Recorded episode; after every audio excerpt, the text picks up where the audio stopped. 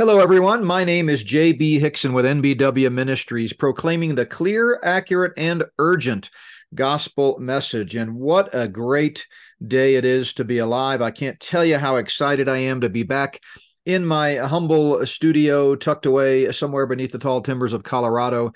Uh, it has been an incredible two weeks, uh, exhausting and yet exhilarating my wife Wendy, Brooke, uh, my daughter, my daughter Abby, my son Landry, and my granddaughter Zoe and I just got back in late last night um, after being in uh, Oklahoma for the Prophecy Watchers Conference and down in Texas for a conference that turned out to be the biggest conference we've ever done and the one with the most incredible response we've ever seen. You know, when we set out on this trip, uh, we thought the Prophecy Watchers would be, as it characteristically is, our the big event on this trip and then the one at the church would be you know good and sizable but we did not expect it to eclipse by a long margin uh, the uh, response that we got at prophecy watcher. So praise god for that. It is wednesday october the 18th 2023 and that means it's uh, time for our world events update. And I know everybody's eager to get Randy on here. Uh, things are just unraveling uh, as rapidly as they possibly can. But I do want to take some time here at the outset to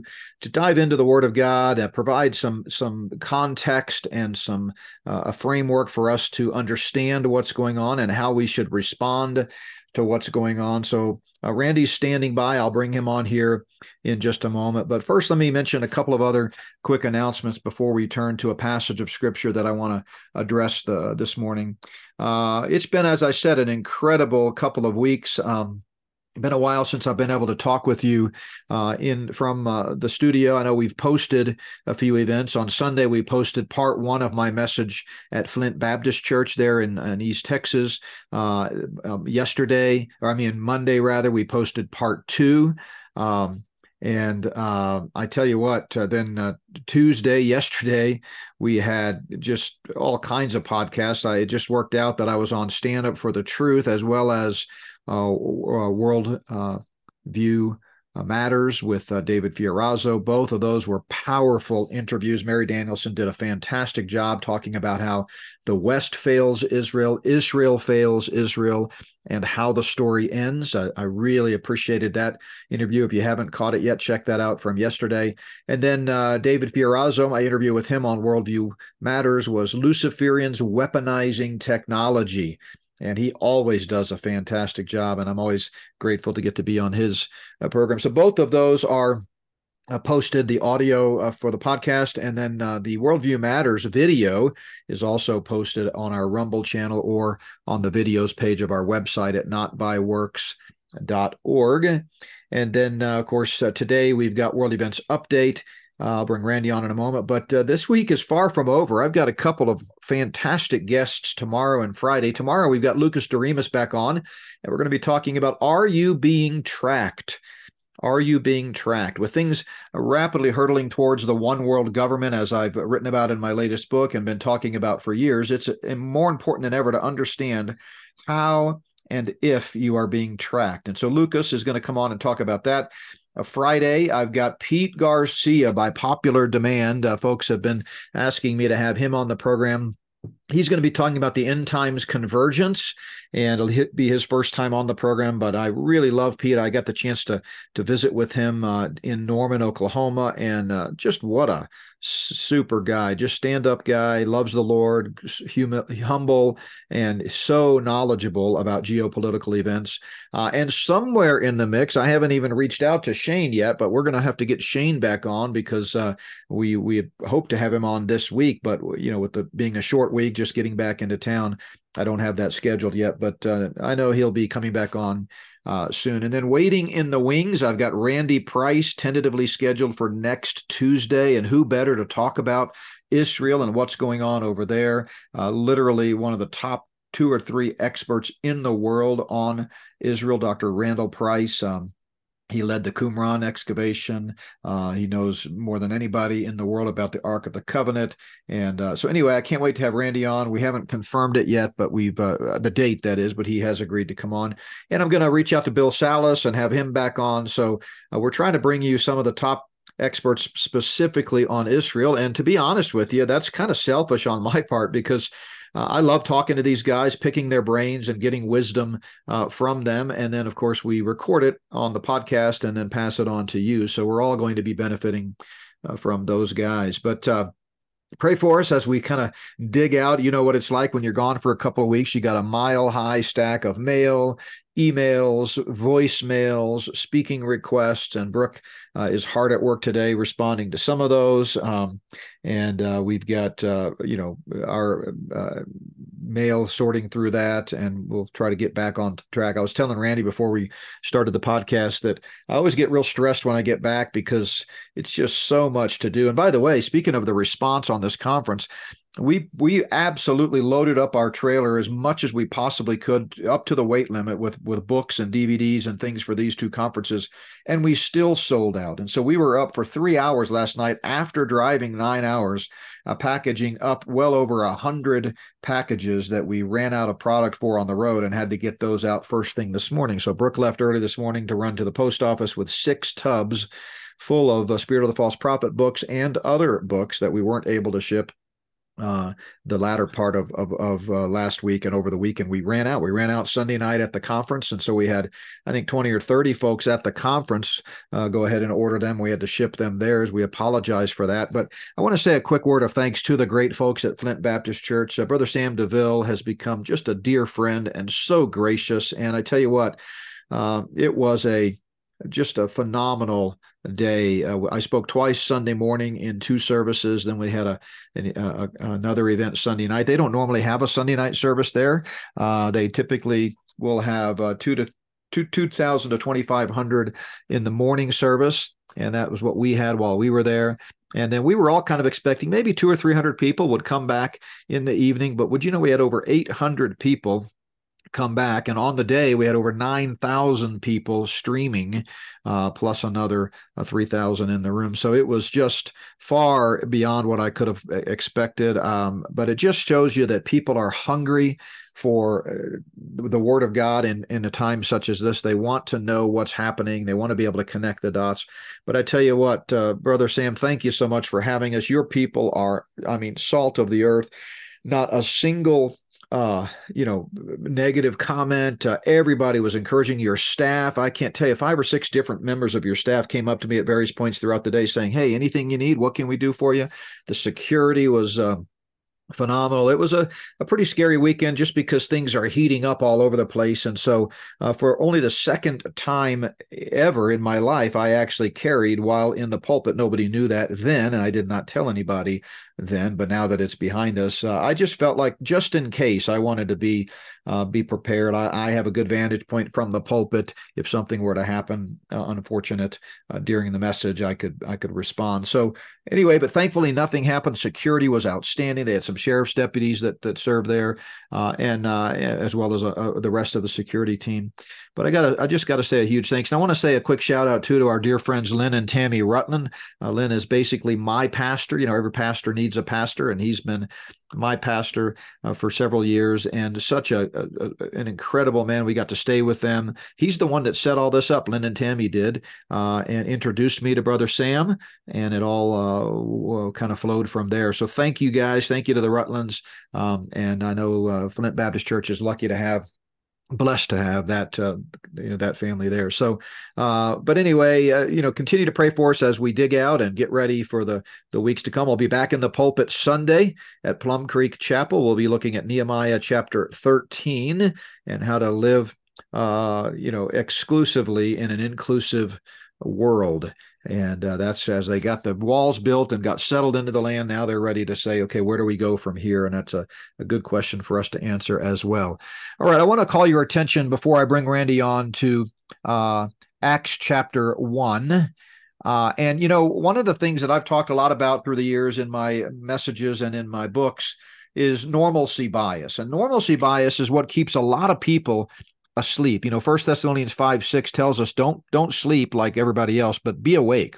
And as Christians, we ought to be awake. And yet, sadly, many Christians are asleep, and it's because of normalcy bias. They just their minds can't can't get wrapped around the notion that things are not really as they appear.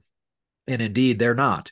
No question about it. And so most people suffer suffer from normalcy bias, but more and more people are waking up to the reality that nothing is as it appears, and there is a spiritual battle raging all around us. Uh, but there's another term that I, have kind of coined uh, just recently. In fact, now I, I, say I've coined it. I've never heard it anywhere else, uh, but I wouldn't be surprised if somebody else had kind of made the same type of connection. Uh, but I believe there's a, a, a contrasting viewpoint contrasting to normalcy bias is what I'm calling abnormalcy bias. And abnormalcy bias actually applies to those who are awake and those who are studying the great Luciferian conspiracy and are aware that we are seeing the stage being set. Uh, those of you that uh, listen to, for example, Randy and, and folks like him, Leo Hohmann. Uh, by the way, Leo's podcast last week was just unbelievable. And between Leo, and Randy, I think we put out a lot of incredible information to help you navigate these troubling times with, with what's going on in Israel.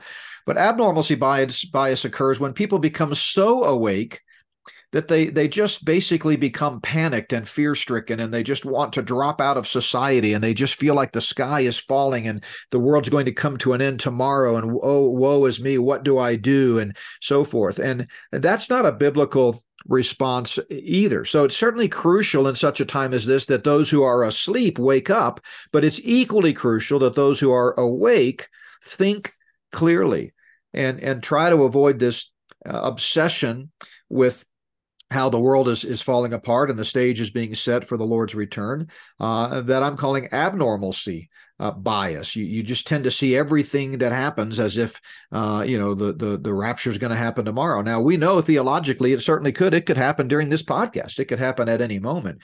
But I want to go to Jesus' words to the disciples because I think the disciples are a good example uh, at the end of Christ's earthly time before he ascended to the right hand of, of the throne of God. A good example of abnormalcy bias in action.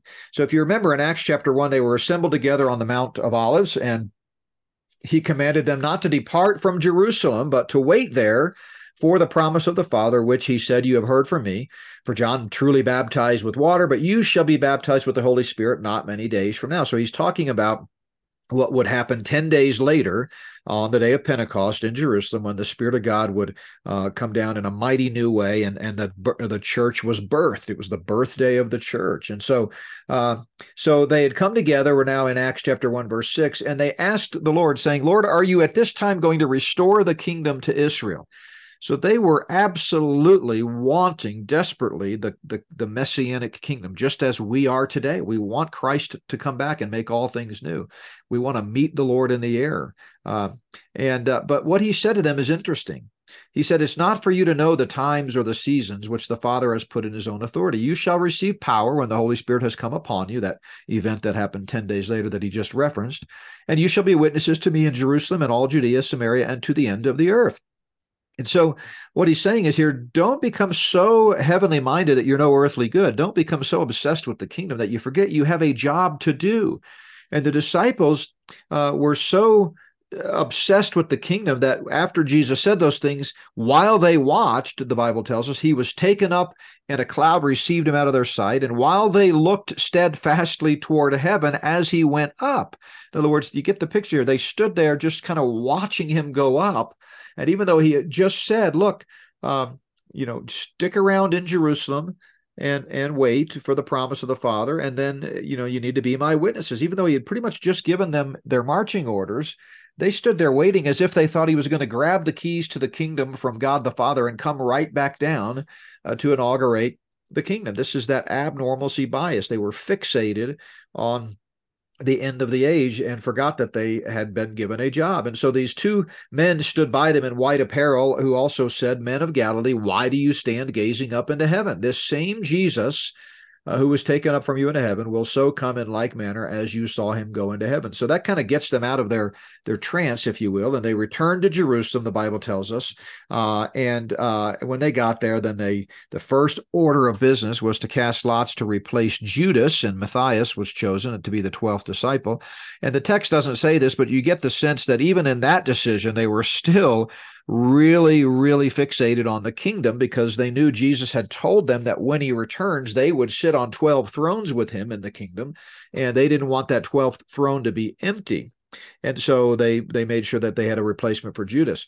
But you couple that with something Jesus said to them uh, you know, uh, some 40 days or maybe 47 days earlier. It was the the a few days before he rode into, or the day before, actually, to be exact, the day before Jesus rode into Jerusalem on the back of a donkey. So let's let's make sure we got the timeline clear here. So uh, after Jesus resurrected, he appeared for 40 days. And the passage we just read from Luke uh, from Acts chapter 1 was the 40th day when he ascended to heaven. Then 10 days later was the church, uh, the birthday of the church, and on the day of Pentecost. But if you back up before the resurrection, that final week leading up to the crucifixion and resurrection, we call that Passion Week. Uh, on um, uh, Sunday of that week, remember he was uh, betrayed on Thursday, arrested and, and tried and crucified on Friday, rose on Sunday. The preceding Sunday, Jesus has this conversation with his disciples and I won't take the time to go through the whole passage, but it's what we often call the parable of the 10 minas. I call it the parable of delay. But all I want to focus on is the very beginning because the, the Bible tells us that as they heard these things, he spoke another parable because he was near Jerusalem and because they thought the kingdom of God would appear immediately abnormalcy bias. They were fixated on the kingdom. They thought he was going to ride into Jerusalem, throw off the shackles of Rome, and usher in the long awaited kingdom age. And so, because Jesus knew their thoughts and knew that's what they were thinking, he tells them the parable about a, a certain nobleman uh, who represents Christ in the parable, who goes to a far country to receive for himself a kingdom and to return. And before he leaves, he calls his 10 servants together gives them each a mina, and he says to them, and this is the key do business till I come. Do business till I come. You remember the rest of the parable. He goes away, he eventually comes back, and he calls his servants to give account of what they did while he was gone. But that phrase, do business till I come, is the key. And, you know, more than 40 days later, when Jesus had the conversation with them atop the Mount of Olives on the day of his ascension, they still weren't quite connecting the dots that they need to be doing business while they await the coming kingdom. And folks, that's what we need to do today. So I understand that these are unsettling times. I understand and believe me, you've heard me talk about it even this weekend and, and at Prophecy Watchers the previous weekend. The stage is being set. The signs of the times are all around us. It could very well be today. I believe that with all my heart. But at the same time, we cannot allow that to that notion that the the end of the age has come to cripple us and cause us to neglect the business that God has for us to do. God has a job for us to do. We are to be sharing Christ with others. We are to be raising our children, pro- providing for our families, being a light in this perverse generation, as the Apostle Paul said. So last week, uh, Randy and I talked about uh, you know, how there were all kinds of threats against the homeland, and there was this uprising of Islamic terrorists, and that still exists today. Randy's going to give us an update on it. Uh, but I think there were many people who, and I got lots of calls, by the way. I got two or three calls and at least five or six emails from people panicking, saying, what should I do? Should I head for the hills? Should I abandon my home? Should I keep my kids out of school? What should I do? What should I do?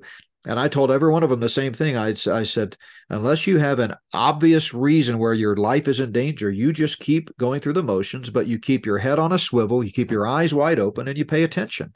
We cannot predict what and and when things are going to happen. We we kind of know where we're headed, but in the meantime, we need to be doing business until Christ's Christ comes. So my challenge as I bring Randy on is to tell you to avoid abnormalcy bias. Take what we're saying and, and process it and understand it, but recognize that we're not saying the sky is going to fall today.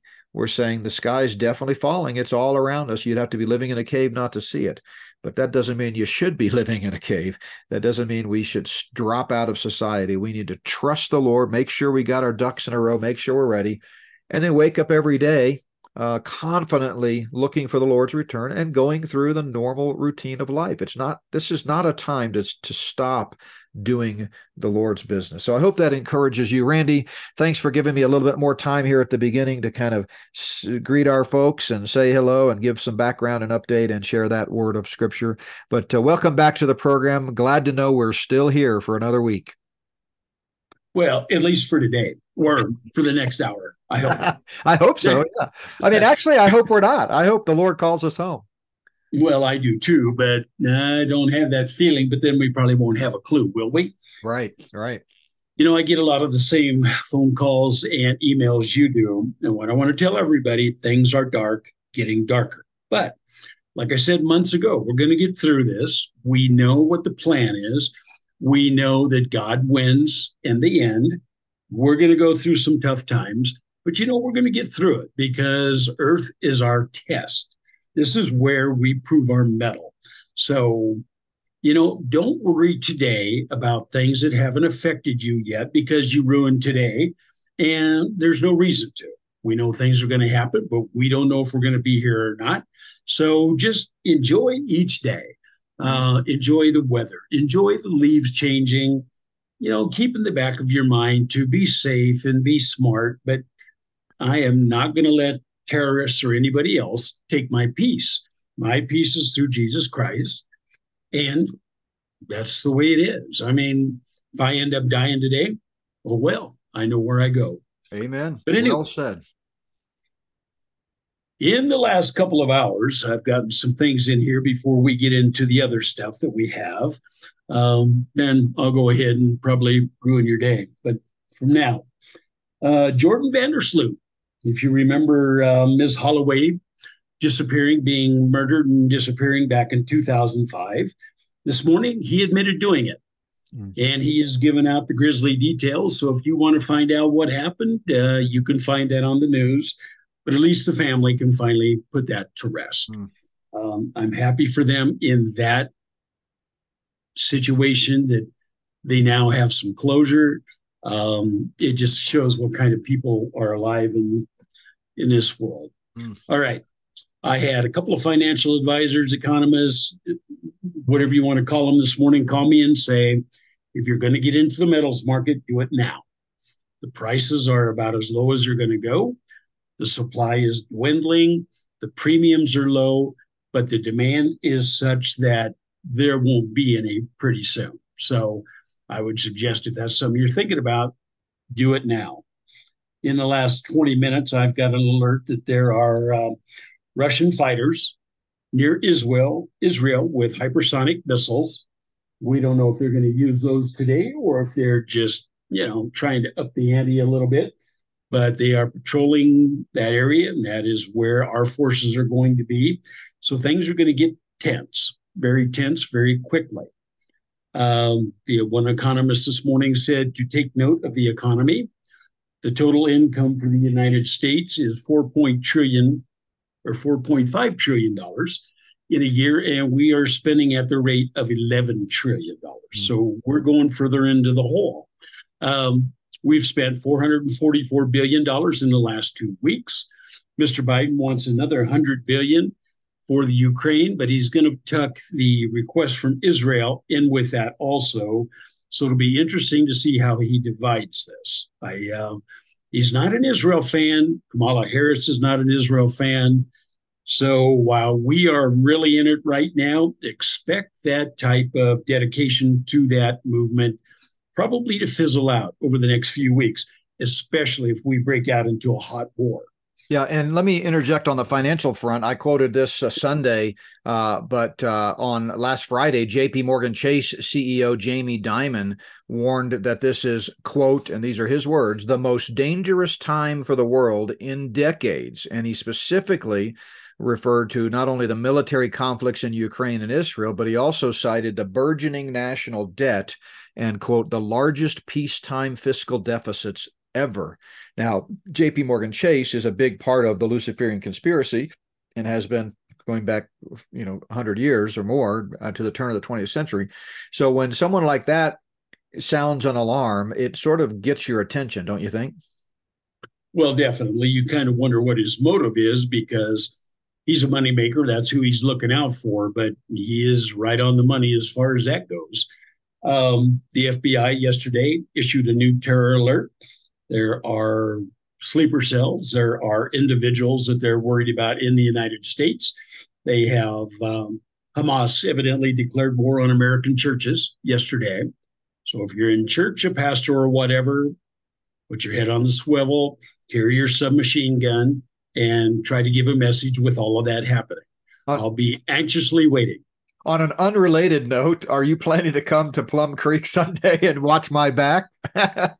if I can bring if I can bring my rifles, yes. Well, hey, we are we are wide wide open to that. Absolutely, it's a free country. So, uh, by the way, I heard a great uh, discussion yesterday as I was driving. I listened to a podcast, and you know, a lot of times we mistakenly think, you know, the Second Amendment gives us the right to carry guns, and absolutely, that's not actually true.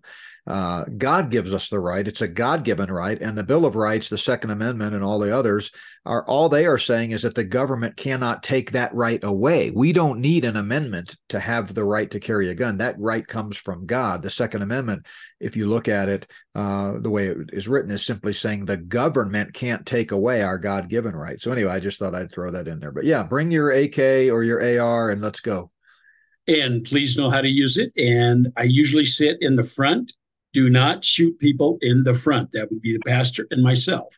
Uh, you take a shot at whatever else you want, but not us.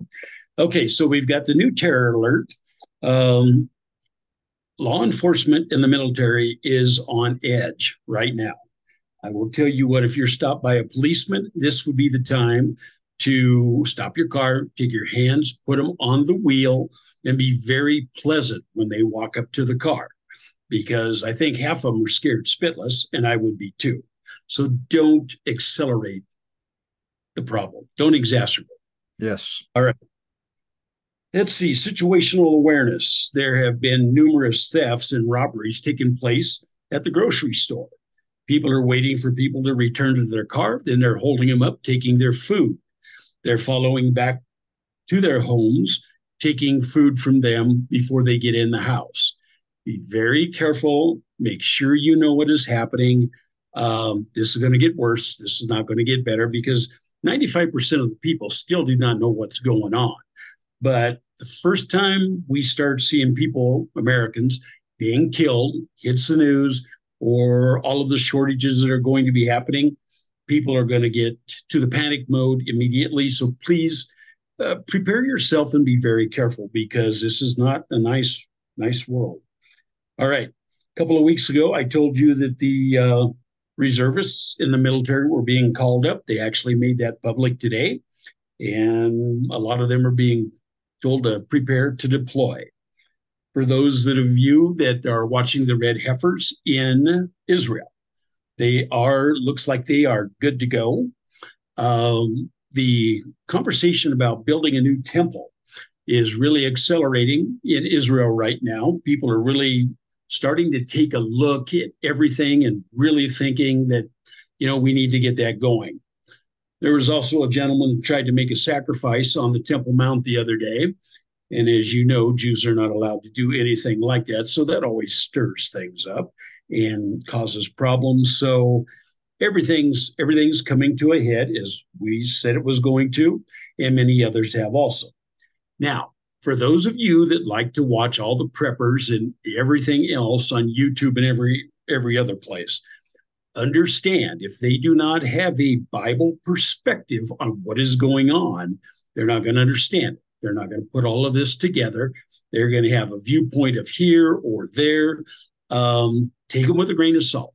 Some of them have good information, but some of them I've noticed are going way way too far off the track of what is actually happening. So just be very careful who you listen to.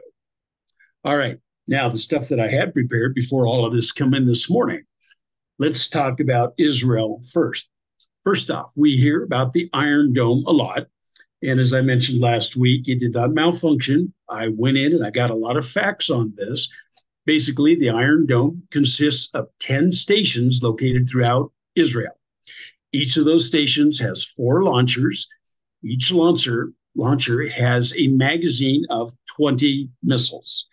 When they're done with those, then they have to reload, and that takes some time. So they can get off 800 in a moment's notice. Then they have to take some time to reload, and you have to remember that nothing is perfect. Uh, when you have 3,000 to 5,000 missiles coming at you in 20 minutes, there is nothing in the world that's going to keep up with that.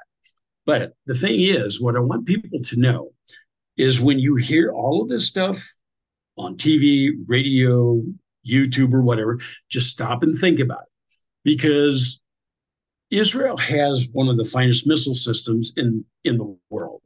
Uh, basically, they have an 80 to 90% knockdown rate, but with 5,020 minutes, you're going to miss a bunch. It's going to look like they screwed up. Uh, you know, there could have been little malfunctions here and there or whatever, but that's not the important thing. What I'm going to say is they also have what is called David Sling, the Arrow, the Iron Beam, and the Barak 8. They have a missile system that is second to none. Now, I want the reason I tell you this is because compared to the United States, we have nothing. On the coasts, we have what are called THAAD, Terminal High Altitude Air Defense Missiles, but they're only in a couple of places. We don't have any located in the interior of the United States. So if the missiles are flying, we're going to absorb them. So just understand how we have neglected the American people for the sake of the COVID vaccinations, everything else over the years. We have no bunkers to run to. Uh, my main point is you're on your own. So think about it now, what you're going to do. Um, when the news is talking about Israel, they're always talking about Mossad. Mossad is like our CIA, they are responsible for the information on an international basis. The ones that are responsible for the inter country happenings, intra country, I should say, is Shin Bet. They're like the FBI. So this was not a Mossad mess up that actually caused a problem with the missiles and the attack coming in. It was Shin Bet. So, you know, you need to know some of the terminology because what you're going to hear in the next couple of weeks, you're going to go, is that true? Is this what happened? So just make sure you understand what they're saying because uh, the newscasters and the media in the United States are just as bad. And, and so, let me let me weigh in on the the uh, if you don't mind, let me weigh in on the uh, the whole issue of how this could happen. I talked about this on Stand Up for the Truth yesterday, and I also talked about it on Worldview Matters yesterday. Um, but we have more information even uh, today. There are a lot of credible insiders out there that are now coming out and and saying that Netanyahu ordered a stand down to allow Hamas to launch its attack for seven hours. Now, again, I don't know who to believe. Uh, my gut tells me it was absolutely a stand down order, uh, but I know there are a lot of people out there, uh, even people that are traditionally very pro-Israeli government. I mean, we're all pro-Israel because that's what the Bible uh, calls us to be. We want to support God's chosen nation, but there's a difference between pro-Israel and being pro-Israeli government. I'm pro-American too, but I'm not pro-satanic Luciferian-controlled leaders within Washington D.C. Uh, but even people that are traditionally very pro-Israeli government, like Charlie Kirk, for example, on from Turning Point, he's out there questioning, as I have been, uh, this issue and claiming it was a stand down. Now he has a different reason for it. He thinks it was Netanyahu basically fomenting a civil war because his approval rating was at 27%. I think it's much bigger than that. Uh, I think Netanyahu is a pawn in the game of the Luciferians in the same way that many uh, leaders in America are. Uh, but I think there's very strong evidence, and it just makes sense, like I talked about with Leo Hohmann last week, uh, that this was there was an insider that allowed this to happen. It's the only thing uh, that makes sense. So lots of details out there. You can check. Uh, here's an ABC News report. Uh, here's uh, there's several uh, you know other articles. Let's see where this one's from. anyway, if you just look into it, a lot of details are coming out after the fog of that morning, and I think there's a lot of credible evidence that there's something not quite right about what went down. Well, I agree with you totally. And to your point, Mr. Netanyahu, back in the early 2000s, made a comment about he knew exactly how to milk the United States for every dime he would ever need. Now, that's not a direct quote, but that is the gist of what he said. So I trust him just about as much as I do our current administration. You're right, there was a seven hour delay, there was a two hour delay for emergency services such as fire, EMS, etc., to get to the people that were injured. Um, Egypt still maintains that they notified Israel of an impending attack. So I, am I'm, I'm on the same wavelength as you are. I think it's an inside job. Whether it was because of his low rating, like Biden, I mean, it all works together because if you're a wartime leader, you're probably going to be reelected. You're going to keep your job. So that might add part of it, but I agree that Netanyahu is a snake and I wouldn't trust him any further than I could spit it. All right. So there are 140,000 active duty Israelis. They've called up another 360,000. So there are a half a million Israeli soldiers right now. Most of them are on the border with Hamas on Gaza, and some of them are up by the Hezbollah individuals. And there are a bunch of them down by the um, Rafah exit into Egypt, trying to keep things under control. Now, Israel told everybody to get out. They gave them 24 hours and they went ahead and extended it. But then somebody blew up the exit at Rafah and somebody blew up a hospital. Now, I've seen some of the radar that shows, allegedly shows, the missile coming from the Islamic Jihad people over on the coast that hit the hospital, which looks a lot more likely than Israel doing it. Would make no sense whatsoever. But we'll find out more in the next couple of weeks, I'm sure. Um, why you would blow up the exit for the Palestinians and the people in Gaza to move south into Egypt. That again would make no sense why Israel would do that. They want them out of there so they can re- begin their ground offensive. And so when you hear this, think about it. What makes sense? What doesn't make sense? because it's it's going to be very important very soon. The rocket attacks against Israel continue. I get an alarm every time one is launched into a certain area. And I will tell you, yesterday, for about an hour, there were 200 different locations in Israel that were struck by missiles. That was one of the biggest. I don't know how many were launched, probably immaterial. But everybody's talking about Israel should leave people in Gaza alone.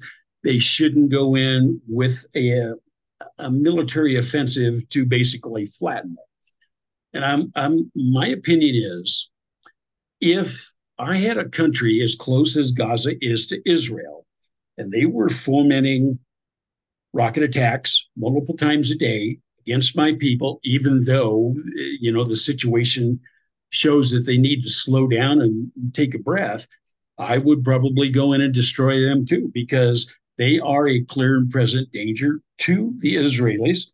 And, um, you know, something's got to be done. They're obviously not going to slow down. So, you know, maybe the invasion is something that has to take place. Now, what concerns me is when they make the invasion, uh, with their half a million or quarter million, whatever amount of troops they use. Hezbollah has 100,000 troops in Lebanon and Syria ready to move in. They keep lobbing missiles and rockets, mortars, everything towards Russia or towards Israel every day. They've taken out some of the advanced um, outposts that the Israeli ham- army has. And so you know they're waiting. They're they're taking out the cameras so nobody can watch them come in. They are preparing for a battle. There's no doubt about that. Um, so Israel moved seventy thousand um, civilians from that area with Lebanon, moved them south out of the way, but the attacks still continue. Now, Iran basically is the one supplying Hezbollah and Hamas with the material, with the money, etc. But what everybody should know is Russia is behind this.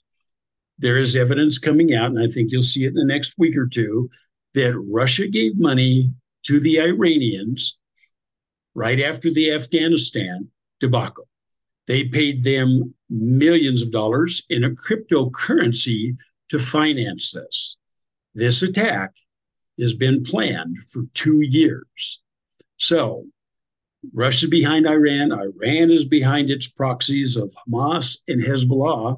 Notice that Iran doesn't want to get its fingers dirty, which kind of like the United States and the Ukraine, but that doesn't make them any less culpable. Yeah, Iran let, has a.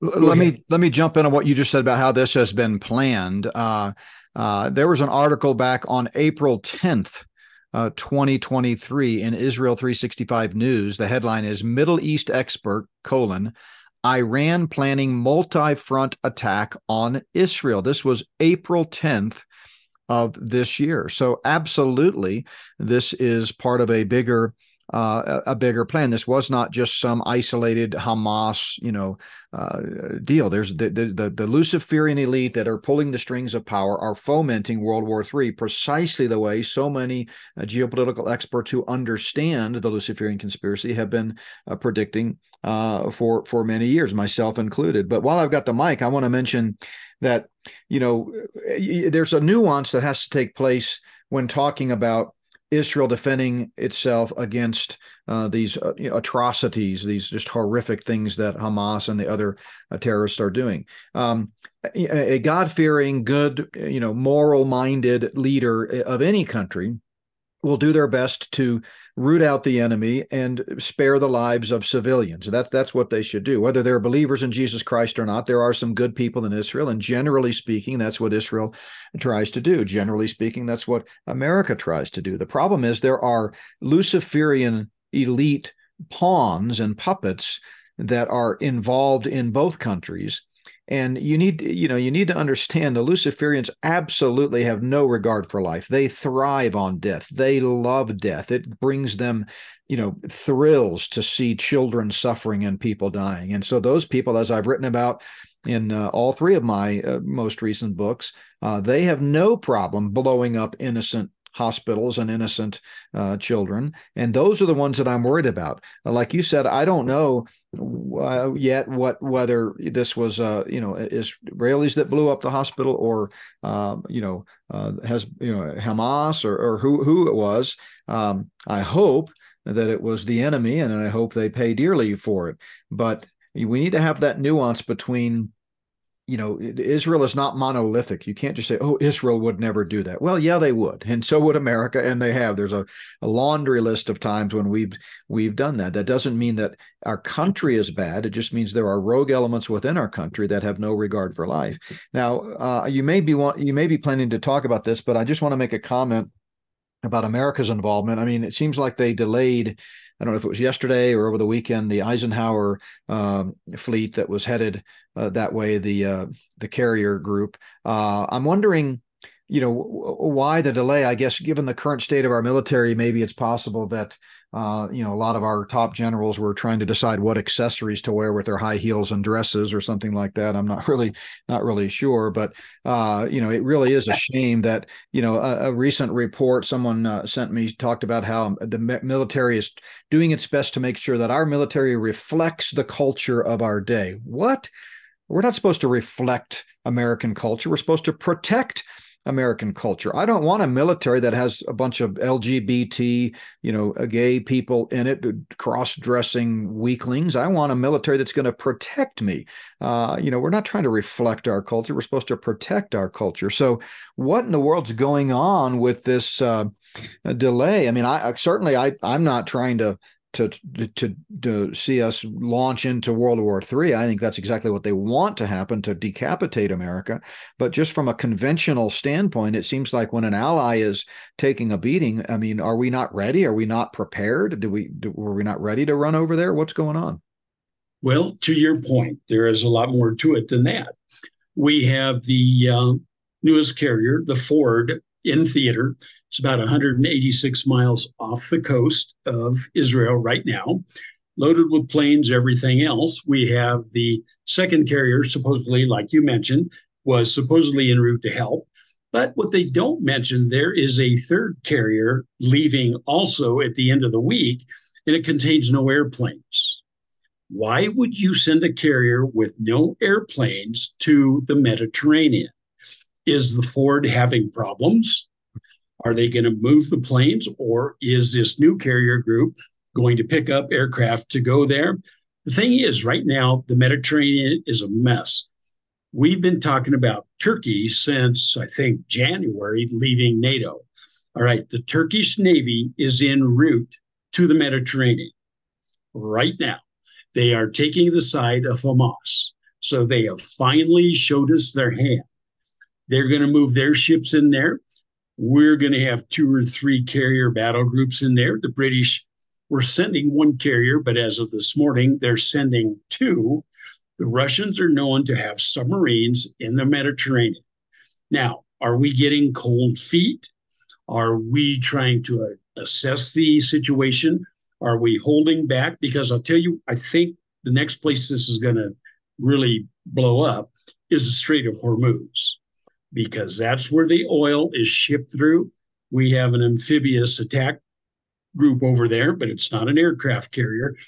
Are we going to divert them over there?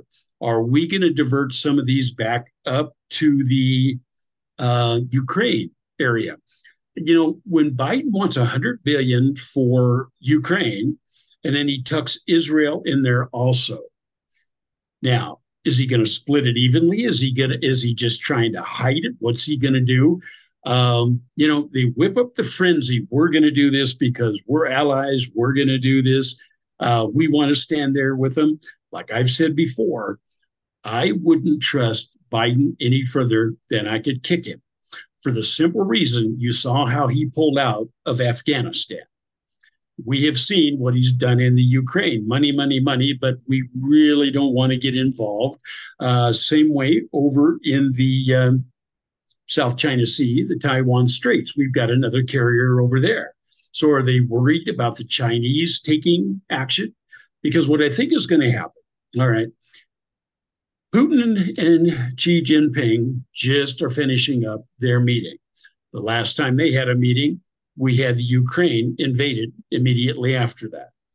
I think with the Arabs that were going to meet Biden canceling the meeting, I think that's another sign of disrespect, showing him they don't care what he thinks.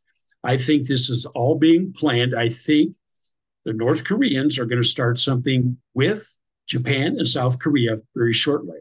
At the same time, Russia is moving into Ukraine and they're they're making headway. They're saving their missiles and their drones. Now, what are they saving that for? Are they saving it for the winter? Or is this all going to be done simultaneously where there's a massive movement of troops and equipment on four different fronts? We're on two fronts right now, and we are stretched thin. We have no fighting force as far as the Army goes because they have 475,000 troops that could actually fight. But they're in 750 bases in the world. They're not all sitting here waiting to be transported. So now that Turkey's moving in, Turkey basically, we have the Incirlik Air Base in Turkey. It contains 50 nuclear bombs, and they have told the United States, we're not going to let you move them out of here. Well, if I was the commander of that base, I would load them up and they'd be gone overnight before the Turks knew what hit them. Because now that we know whose side they're on, people need to understand this is not the Gog Magog war yet. But I'm telling you, it's coming down the road and you can watch this stuff unfold. And I believe you discussed that somewhat over the weekend also. Yeah, we did. We talked a lot about Gog Magog, but uh, I don't. I mean, as far as Turkey, it seems to me if they were explicitly and overtly coming out and saying, "Hey, we're no longer supporting uh, Israel," that would be they would get kicked out of NATO. I don't understand why, if that's the case. I mean, I, we all know Turkey's. Uh, you know, playing both sides. I wouldn't trust them either. But uh, I mean, how do we know that they're moving their ship to the Mediterranean in support of Iran and, and Hamas and Hezbollah. Have they said that? Erdogan basically said that the other yeah. day. He said yeah. we had a choice to make and we are going to support Hamas. Yeah. Now, you know, Turkey controls the Bosphorus and the Dardanelles, which lead into the Black Sea. So once Russia and Turkey really are close, Turkey will let them move in and out whenever they want to. Russia will be able to go into the Mediterranean, which is what they've always wanted. They will keep the Americans out of the Black Sea, and we will now be able to assist the Ukraine in a major attack. We will have to do it from somewhere else. And let's face it, uh, we're spread so thin right now that there's no way we can do it. Um, I'm, I'm waiting to see if Jordan and Egypt get involved. Jordan, we have an air base right on the edge of Israel that's in Jordanian territory. And so far, there have been no moves against that, and nothing said about that. Egypt has been kind of a friend of Israel, but it's kind of iffy right now. So as we watch this unfold, we will see which countries are going to be where. And I think we're going to find out that the United States has no friends in the Middle East except the Israelis. Um, Biden has upset them all. They are all closely aligned with the rest of their peoples. Uh, the Arabs, uh, you know, Shiites, Sunnis, whatever, they're enemies, but they will unite to fight Israel. And that is what is happening. Um, you know, there are so many different terrorist groups that are in Lebanon, Gaza, and Syria right now. It's unbelievable. But um, Hezbollah is starting an attack from Syria and from Lebanon, so it's going to get worse, no doubt about it. The United States is evacuating their personnel from the uh, Middle East, uh, starting with Lebanon. There will be more, I'm sure. Um, with all these ships, though, in the Mediterranean, something's got to give. Um, I don't know why we paused the one carrier. I don't know why the other one has no airplanes on it. I would imagine that will become more obvious later on. But we're moving our nuclear bombers to the Middle East. I don't know where yet for sure. And we have 24 of the F 15E Eagles, which are can be armed with the B 61 nuclear bomb that are also being moved into theater. The British are coming on with two carriers, so I would imagine they're probably armed pretty much the same. Um, Biden keeps pushing Israel not to make a preemptive strike against Hezbollah. But my question is how long can they let the missiles come in to Israel without actually doing something? I think what we're going to see, since the American carriers being about 160 miles off the coast, are now subject to the Iranian anti ship missiles, they could take out our carriers and our ships in a matter of minutes. We have some defense against that, but let's face it. The Turkish Navy's there. We have Russian subs there. We have anti ship missiles there. They put those in place for a reason. They plan on using it. And I don't think it'll be long until they probably do. Yeah, as I try to connect the dots of all this and how it how it relates to the the big picture plan that's that's that they've been working on for many many decades to decapitate America. I know we had a lot of chatter last week about you know uh, terrorist cells and the day of rage and the day of vengeance. By the way, I think somebody called for another day of rage. Is it today or tomorrow? And so there was a lot of concern were we going to see a bunch of uprisings and innocent people uh, killed in terrorist attacks across the homeland? Uh, I think there's always the chance of that in isolated cases, but my gut tells me what we're looking at here is a military um, situation that's that's going to draw us in overseas, both in the Middle East and Eastern Europe, uh, and then as you've mentioned, you know you could see some things unfold down in Southeast Asia uh, while we're all preoccupied up there.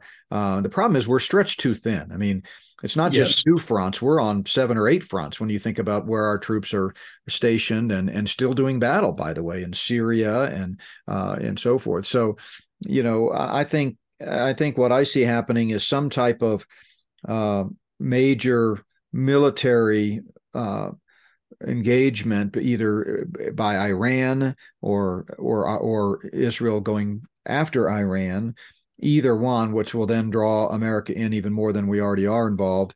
And then I think it's at that time, while we're distracted with a war, uh, that we are going to start to see uh, things that happen on our homeland in terms of little terrorist, uh, you know, attacks and so forth. Small, smaller scale, I should say. No terrorist attack is little uh, for the people that are victims, but uh, you know, I, I, feel like you know this is this is a multi-pronged deal. Uh, the the fact is, people you know do need to be aware and be awake and be be ready, but I just don't see uh, you know, they're fomenting hatred, obviously, for Israel right now, no question about it. Uh, they're the, the the narrative that's being spun by mainstream media and and in our culture is that you know Israel is is indiscriminately killing women and children in response to the Hamas attack, and and that uh, you know, like I said, there requires some nuance because I I think there's a higher uh, puppet master involved here, uh, purposely making that happen to create this anger and uh, rage towards Israel. But uh, it wouldn't surprise me if you had some isolated attacks. People, we've already had them, by the way, in other parts of the world. Right now, our embassies are under siege in certain countries like Lebanon, and we're seeing this, you know, anti. Israel rage get worse and worse. And, and so I think it's always wise to be prepared. But my gut tells me before we see major, major events on our own soil, we're probably looking at some type of military uh, involvement somewhere else that that makes its way eventually uh, to the homeland. Make no mistake, World War III will involve fighting on on the, the mainland of the United States. I have no doubt about that. Well, we did have some isolated attacks that were related to the um, movement over the weekend. They're keeping them quiet. They're basically, you know, considering them their normal stabbings or normal murders, whatever, but they have occurred. But to your point, I think I think it's all going to be pretty much simultaneously. I think when the attacks with the military start, then they're going to be taking an attack. But the way in the homeland, but I'm thinking that could be very, very, very soon, as in this weekend or anytime from there on. The meetings with the big guys, with the Arabs, the Chinese, the Russians have all taken place. So I'm sure they finalized their plans. I think they're going to hit us very soon, um, but we'll have to wait and see because the ones that know aren't saying. In our military, you know, in law enforcement, they've got an idea. That's why they put out the alerts. Uh, Hamas has already threatened American churches and the American people, so we know it's coming. But something that I noticed all the countries are evacuating their people from Israel. We did that by air and we did that by ship. But here's the thing that sticks in my craw all of the people evacuated have to pay for the costs to be evacuated.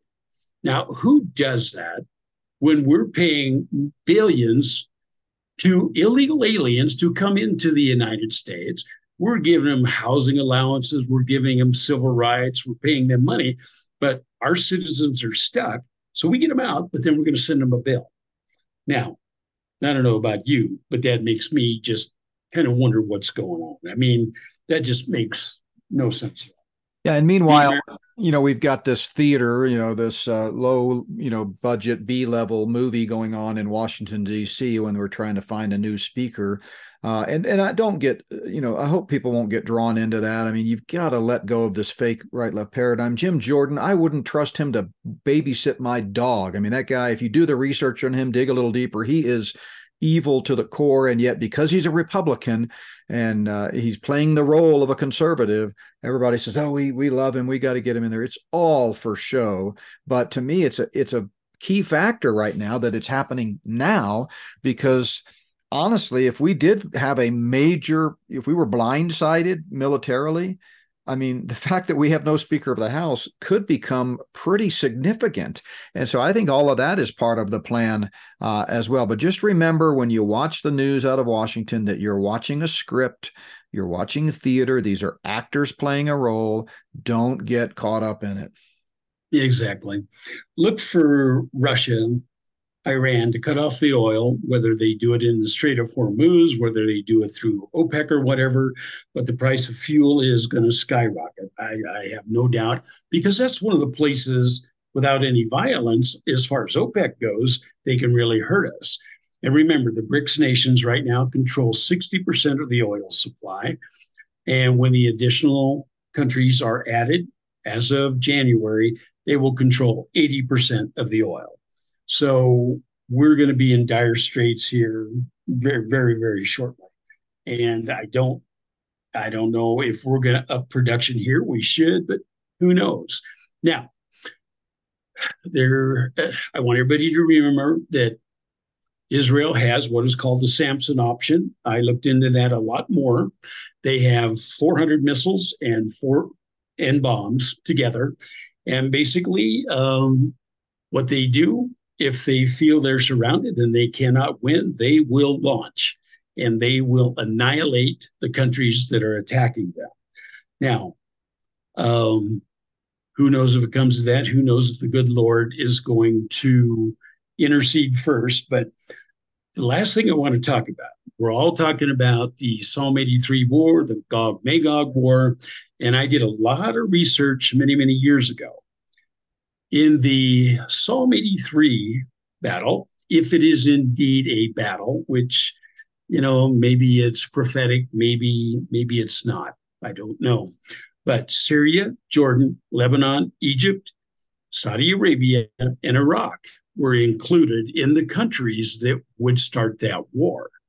Now, in Gog Magog, and see, Psalm 83, if that's actually going on, it's kind of immaterial because I believe it leads directly to Gog Magog in the future. All right.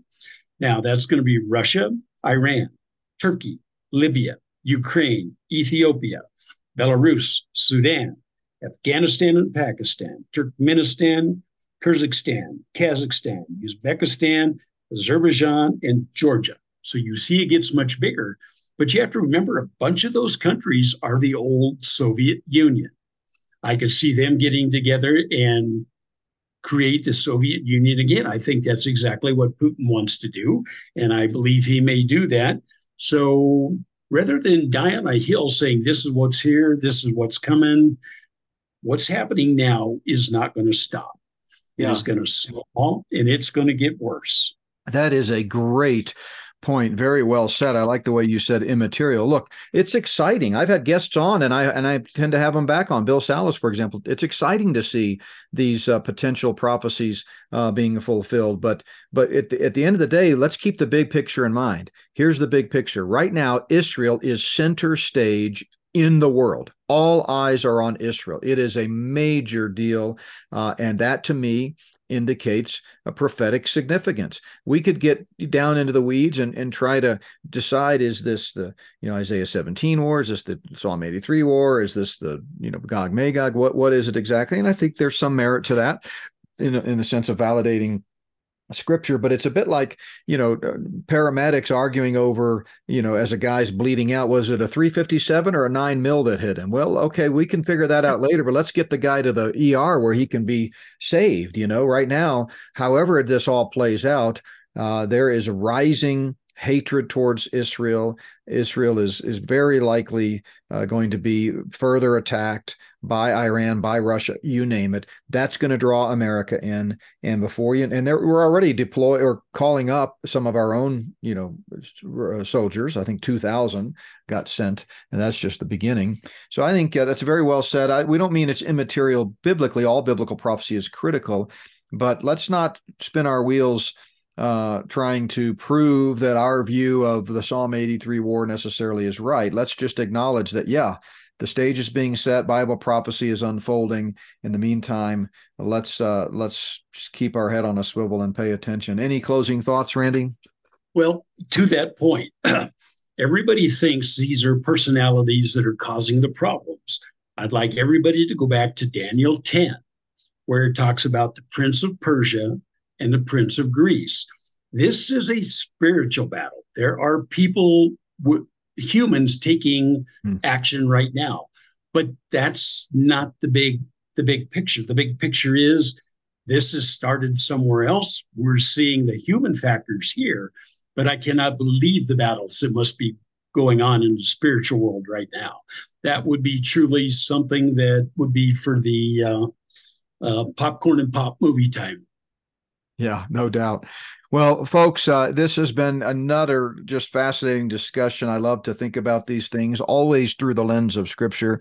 I want to close out with a couple of uh, reminders. First of all, I meant to do this at the beginning, but I jumped right into the Scripture. But I get emails from time to time as our audience increases uh, with people asking, "Hey, who is Randy?" And so uh, I sometimes forget that we're picking up new listeners all the time. But Randy's a dear friend. He's a really an expert on geopolitical events. He's got 30, 40, 50 uh, expert sources. Um, many of them are not public domain. Many of these are in high levels of military and government. Uh, he is a certified uh, private detective in a couple of states. He's got a background in the military. He's got a background in e- as an EMT. He is an EMT. So, uh, I mean, he's just uh, the Lord's given him the ability to to really uh, stay in touch with a lot of people and get information before we uh, get it. I mean, he's uh, there are a lot of guys like that, like Randy out there, who just have their finger on the pulse and they have sources. And mo- many times over the last few years, uh, he's texted or emailed me, "Hey, this is happening," and then I see it 30 minutes later in the news. And so uh, he's graciously, he's a good friend, but he's graciously agreed to come on once a week and help us uh, sort of provide some news and insight uh, on uh, some commentary and insight on the news and, and what's happening. Uh, obviously, we encourage you, as always, to do your own research. We're just giving you our uh, two cents worth, but uh, really appreciate him. Uh, so I wanted to mention we just posted some new articles in the free section.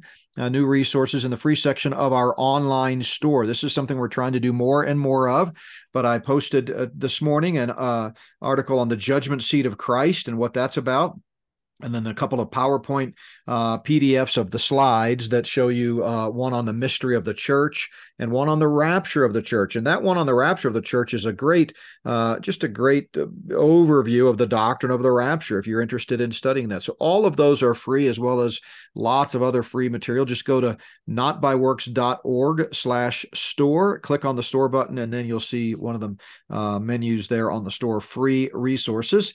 And you don't have to put in a credit card. It doesn't cost you anything. You just add them to your cart and we will send you the PDF. They're shareable. You can send them to whoever you want, uh, but take advantage of that. And then lastly, I want to mention our uh, Premier subscription. We're going to be having our second uh, Premier subscription Zoom meeting next Tuesday, October the 24th at 7 o'clock Central, 6 o'clock Mountain. We did our first one of those while I was on the road. It was incredible how many people attended. I couldn't believe it. Unfortunately, uh, my fault. We did not record it as planned. We we intend to record these Zoom sessions and post them for our Premier members only. That way, if you don't can't make the scheduled live Zoom session, you can go back and watch it. But again, this is just something extra that we're doing periodically for our Premier subscribers. Certainly don't have to be a Premier subscriber. If it's not something that you're interested in, we completely understand. We have tons of free videos, podcasts. All of our podcasts remain free. All of our videos, when I speak, are, are put out there. But we use the Premier membership to kind of give you a little extra information and resources for those who can uh, are interested. It's a small monthly fee uh, or I think you can also register for an annual uh, subscription that saves you a little bit of money. Uh, but uh, we we also post some things that uh, we post early to the Premier group, and then a few days later we post it to the whole uh, web. So just t- check into that. You can click on the Premier subscription section of the online store if you're interested. But wanted to let our Premier subscribers know next Tuesday. Mark your calendars. You'll get an email about this. We will be notifying you soon. But we scheduled it for next Tuesday, October the 24th at seven o'clock. And I will, I promise I will remember to record it. I think I'm going to have 50 people in the Zoom session all reminding me to record it, which I need actually. So please do remind me. But anyway, with that, uh, listen, folks, uh, remember don't fall prey to the abnormalcy bias where we're so consumed with all the negative that we can't function. We need to be doing business till the Lord comes. Uh, keep focused, stay in the Word. Uh, if you've uh, I've been listening to this podcast today, and, and our biggest podcast every week is the World Events Update with Randy. And so I know there are statistically going to be people that listen to this who maybe are not Christians. Maybe you're interested in world events, but you've never placed your faith in Jesus Christ. That's priority number one. If you've never trusted in Jesus Christ, that's the only way to receive the gift of eternal life. So you have to be saved. That's step number one. You're dead in your trespasses and sins. You're uh, the the penalty for sin is eternal separation from God in hell, and the only way to have eternal life is to receive the free gift of Jesus, paid for by his own blood when he died and rose again. Uh, and he offers that to you free if you'll simply trust in him and him alone for it, abandoning your trust in anything and everything else. You can't work for it. You can't earn it. You can't get it through religion. You can't get it through family heritage. You simply can't be good enough. You have to receive it from Christ by trusting that he is the Son of God who died and rose again for your sins. So I encourage you to do that today. If you're a believer, keep trusting the Lord, walk by faith and not by sight. We love you. We really appreciate you. It's been uh, just a, I'm still kind of exhilarated from the last two weeks, but yet pray for us as we dig out and get ready for church on uh, Sunday. Uh, check out our website, notbyworks.org. Lots of podcasts uh, have been posted recently and more to come this week. God bless you, everyone. Have a great rest of the week.